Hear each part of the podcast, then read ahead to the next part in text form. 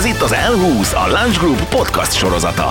20 percnyi izgalmas beszélgetés, hogy jobb legyen a napod. A stúdióban már itt ülnek vendégeink, át is adom a szót. Figyelem, kezdünk! Sziasztok, ez itt az L20. Az, hogy ezt a podcastet most hallgatod, azt jelenti, hogy éppen a digitális piac részese vagy. Miközben ezek a szavak száguldanak feléd a digitális térben, dollármilliárdnyi hirdetés pörög az interneten, és gumbamód jelennek meg az új fejlesztések. A Zenit Média legújabb előrejelzései szerint 2022-ben 14%-kal fog növekedni a globális online hirdetőpiac. Vajon ez hogyan befolyásolja majd az életünket? A digitális piac izgalmas közeljövőjét tárja most elénk Tóth Adrian Digital and Performance divízió vezető a Launch Group-tól.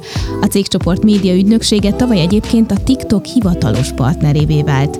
Valamint itt van velünk a stúdióban Sopov István, az IAB Hungary elnöke, az Adaptív Média Stratégia igazgatója. Az IAB Hungary célja többek között a digitális marketing iparág fejlesztése és a digitális média erősítése. Sziasztok, köszönjük, hogy itt vagytok! Sziasztok! Sziasztok! Számotokra mi volt 2021 legnagyobb digitális innovációja, ami személyes kedvencetek, és használjátok is a mindennapokba? Fényképes villanyóra leolvasás.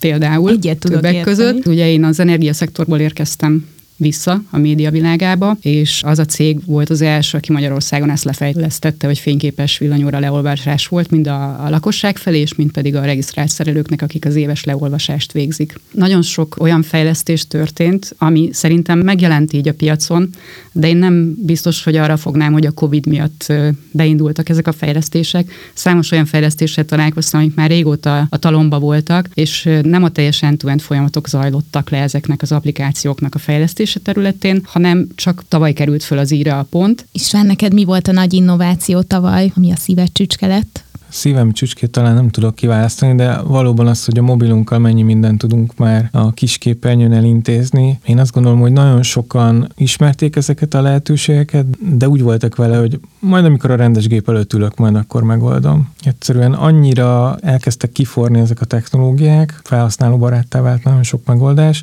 olyan dolgok, amik előtte majd akkor este a gépnél, azokat amikor fölmerül, megoldjuk, és ugye boldogok vagyunk, hogy egy feladattal kevesebben. Mindenki látta és tapasztalta, hogy a digitális fejlődés soha nem látott módon katalizálta a koronavírus járvány.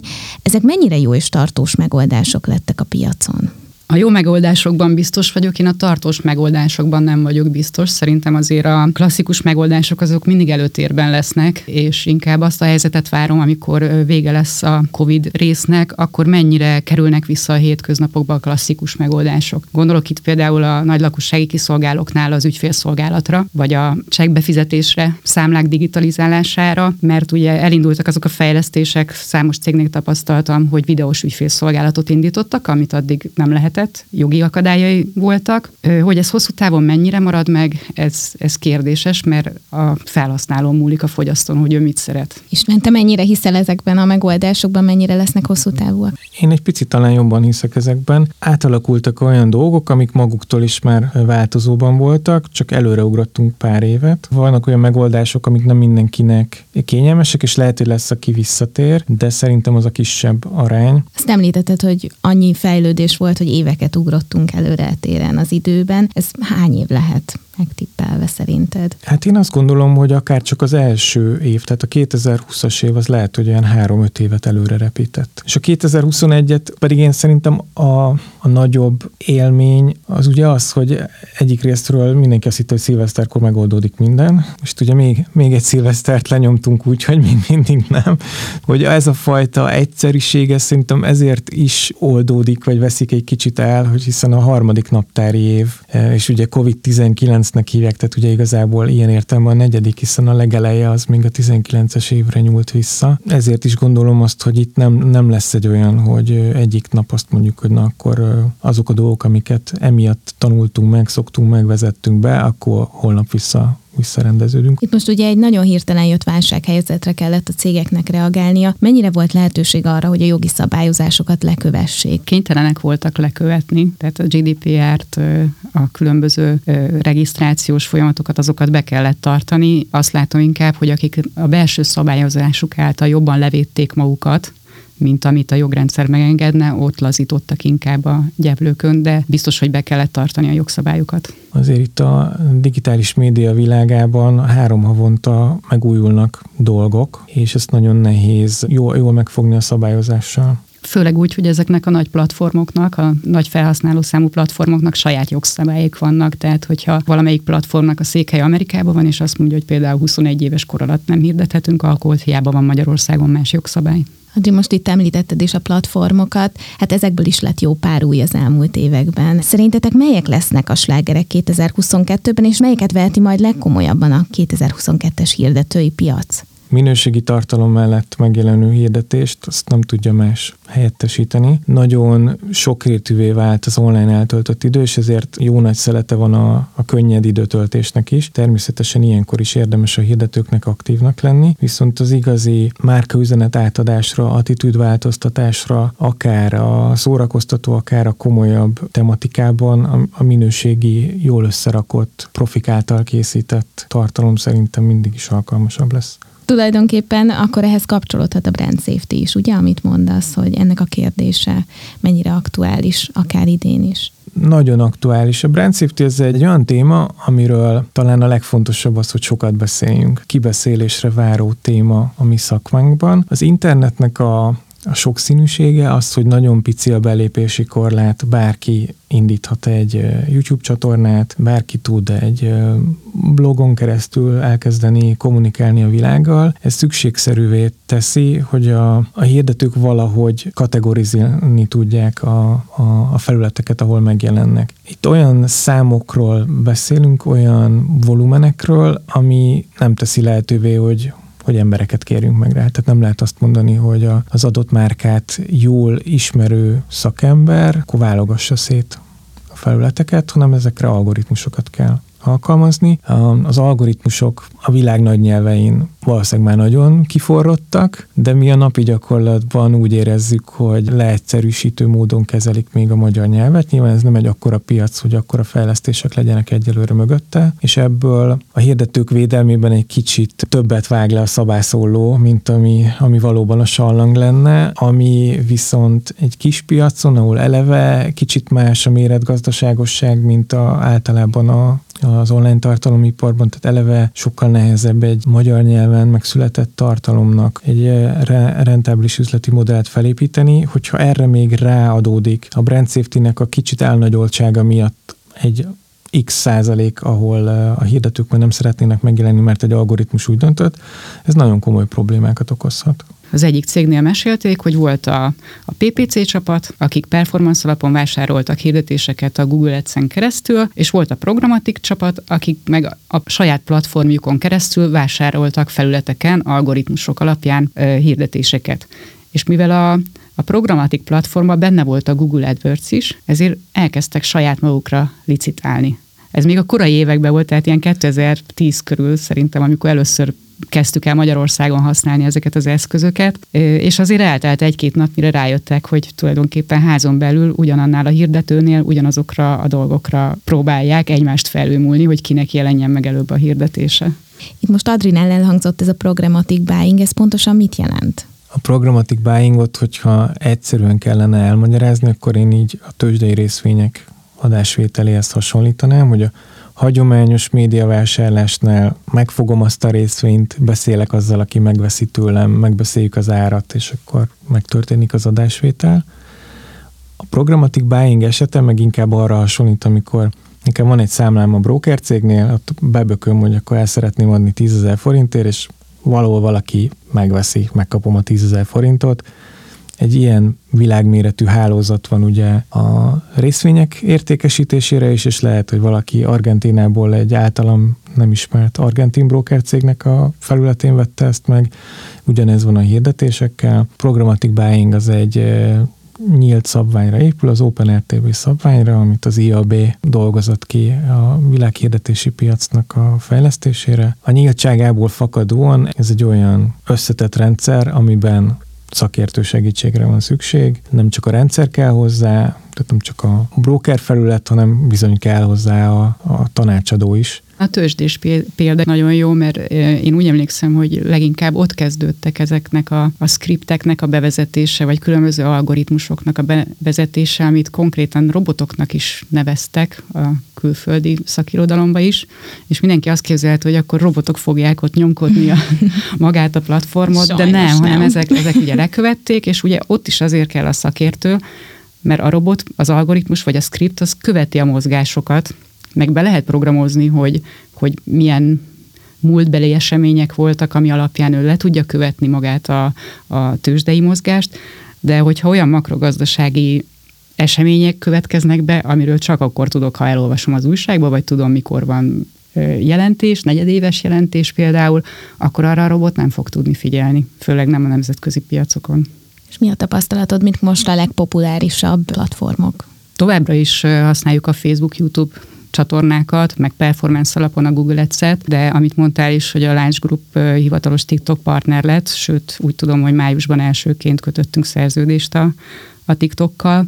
Mi ezt a pozíciónkat tovább erősítjük azzal, hogy prémium hirdetéseket futtatunk folyamatosan, amiknek most, hogy elindultak Magyarországon, olyan eredményei vannak, mint 2009-10-ben a Facebooknak.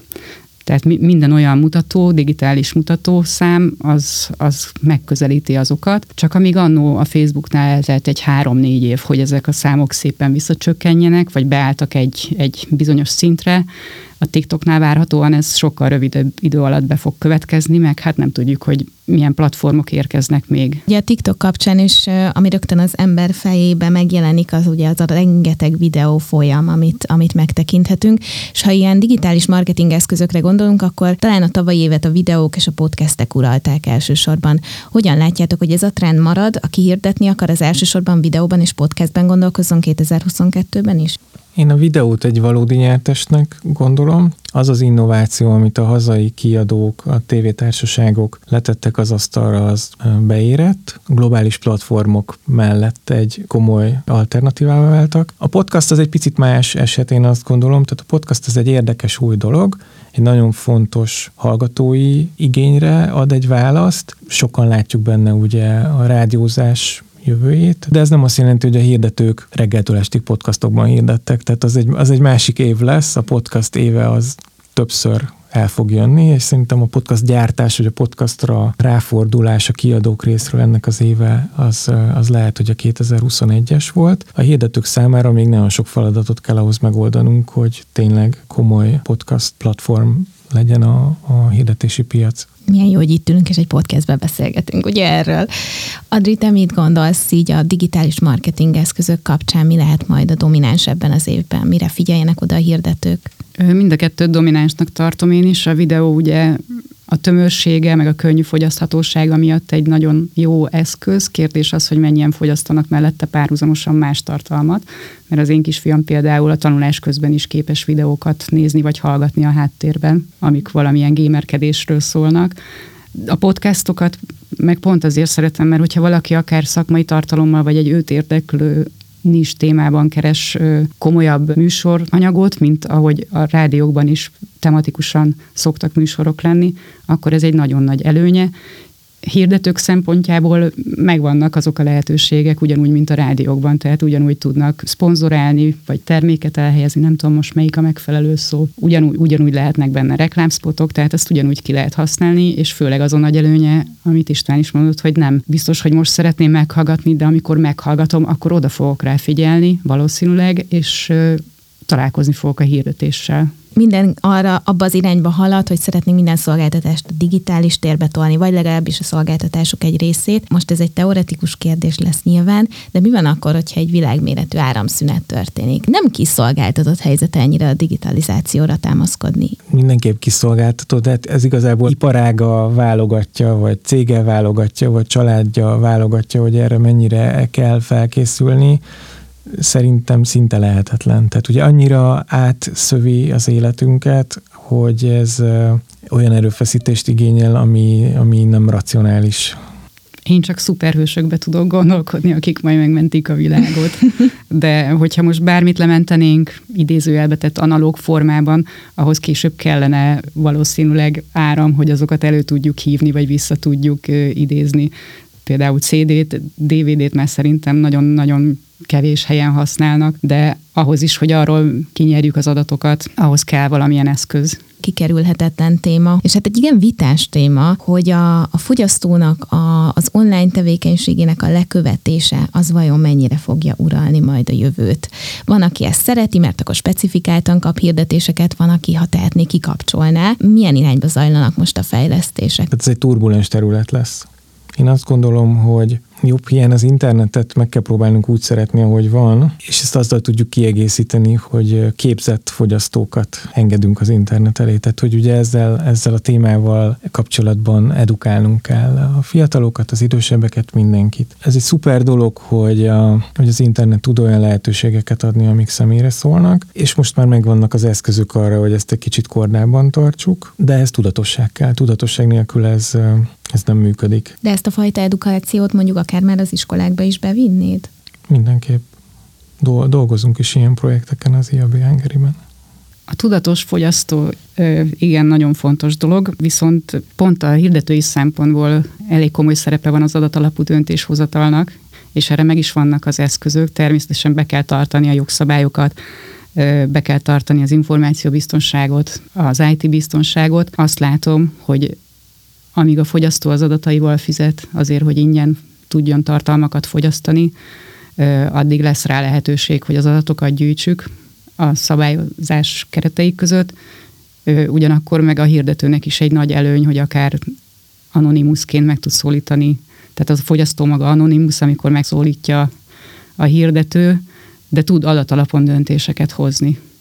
És ez benne a nagy kincs, az adat. Én a magam részéről drukkolok néha annak, hogy ne túl sok jöjjön egyszerre, mert én szeretném, hogy sikeresek legyenek, és hogyha egy témában túl sok versenytárs egyszerre nagyon aktív, akkor, akkor szétforgácsolódik egy picit az a történet. Tehát, hogy van nagyon sok jópofa megoldás, ha csak háromfélét használnának az ismerőseink, például a chat alkalmazások, akkor mennyivel egyszerűbb lenne, mint így, hogy nyolcfélét használnak. és sokkal jobban tudnánk értékelni és szeretni azokat. És mennyi vita elkerülhető lenne, nem? Hogy de én igen. ott írtam neked, de igen. te ott nem válaszoltál. Tehát ez a, ez a, az innovációnak ez a fajta szertelensége, ez néha egy picit vissza is tud ütni. Adri, te hogy látod?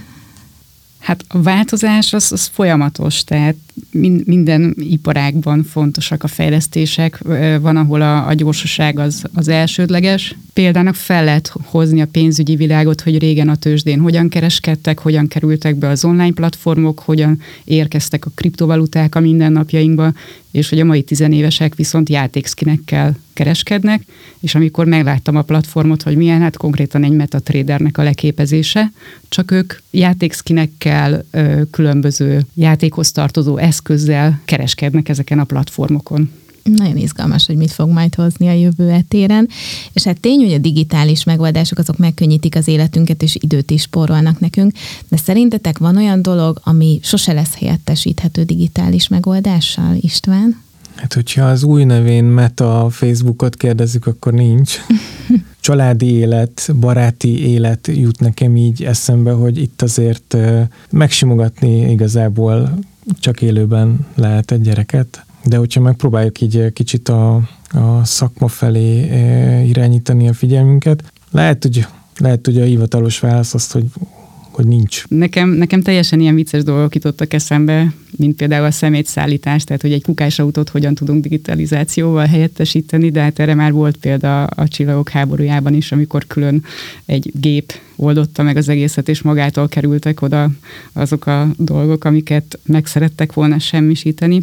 Szakmai szempontból ugye elég erősen bejött a programatic buying, és nagyon sokat meg tudnak oldani az algoritmusok, de lehet, hogy a jövőben teljesen rá lehet támaszkodni az algoritmusokra, de találkoztam már olyan példával, ahol muszáj volt az emberi agyat bevonni, mert ők tudták átgondolni és úgy felhasználni azokat az adatokat, amik beérkeztek, hogy abból ők tudták az algoritmusokat beállítani, hogy további jó eredményeket kapjanak. Hát, hogy ez a csillagok háborúja, szemétszállítás mennyire a közeli vagy a távoli jövő, azt még nem tudjuk, de az biztos, hogy a digitális piac 2022-ben is sok izgalmas újítást tartogat számunkra. Hát nagyon köszönöm mai vendégeinknek, Tóth Adriennek, a Lunch Group Digital and Performance divízió vezetőjének, valamint Sopov Istvánnak, az IAB Hungary elnökének, az Adaptív Média Stratégia igazgatójának az elgondolkodtató beszélgetést. És hát kedves hallgató, bárhogy is változik a piac, a digitális térben a Lunch Group podcastja továbbra is rendszeresen várni fog téged. Tartsatok az elhusszal a jövőben is, csupa jót, mosolygós napot nektek! No ne, már is lejárt a 20 perc. Ugye lesz még több rész? Lesz, lesz, csak olvast fel a szöveget. Ja igen, ez volt az L20, a Lunch Group podcast műsora. Kövessetek minket, mert hamarosan új vendégekkel, új témákkal jövünk. Változatlanul 20 percben.